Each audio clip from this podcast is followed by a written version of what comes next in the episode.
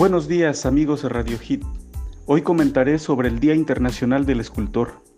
El pasado 6 de marzo se celebró el Día Internacional del Escultor, establecido en conmemoración del nacimiento de Miguel Ángel Buonarroti, quien nació en 1475 en la ciudad italiana de Caprese. Mundialmente conocido bajo el nombre de Miguel Ángel, este hombre del Renacimiento fue arquitecto, pintor, escultor y poeta. Entre su producción escultórica destaca el David, considerada una de las obras maestras del Renacimiento y una de las esculturas más famosas del mundo. La escultura representa al bíblico rey David en el momento previo a enfrentarse con Goliat. Se trata de una magnífica escultura de mármol blanco de 5.17 metros de altura y un peso de 5.572 kilogramos, realizada entre 1501 y 1504, expuesta actualmente en la Galería de la Academia de Florencia.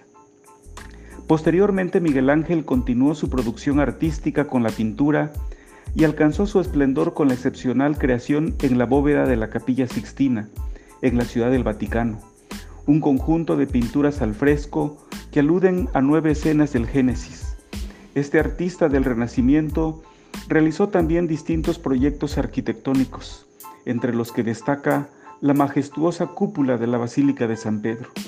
En el caso de nuestro país, este ha sido cuna de cientos de escultores famosos que destacan por sus obras de arte, entre ellos Luis Ortiz Monasterio, Margarita Cabrera, Germán Cueto, Enrique Carvajal González, José Luis Cuevas y Humberto Peraza.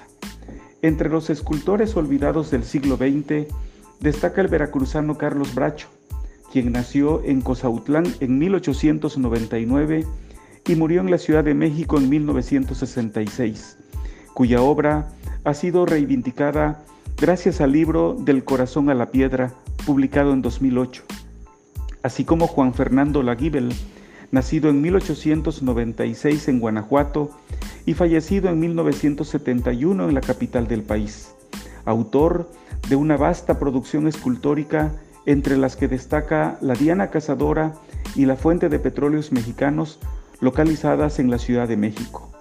Su obra en Veracruz fue prolífica. Olaguibel es quien ha realizado el mayor número de obras monumentales en diversas partes del estado. En Coscomatepec se localiza el monumento a Nicolás Bravo.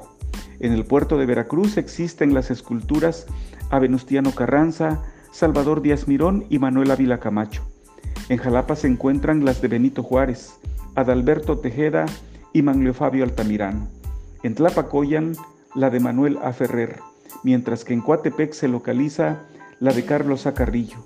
En Coatzacoalco se ubica el monumento de Miguel Hidalgo y en Cozoleacaque el de Martín el Lancero esculpido en los últimos años de su vida.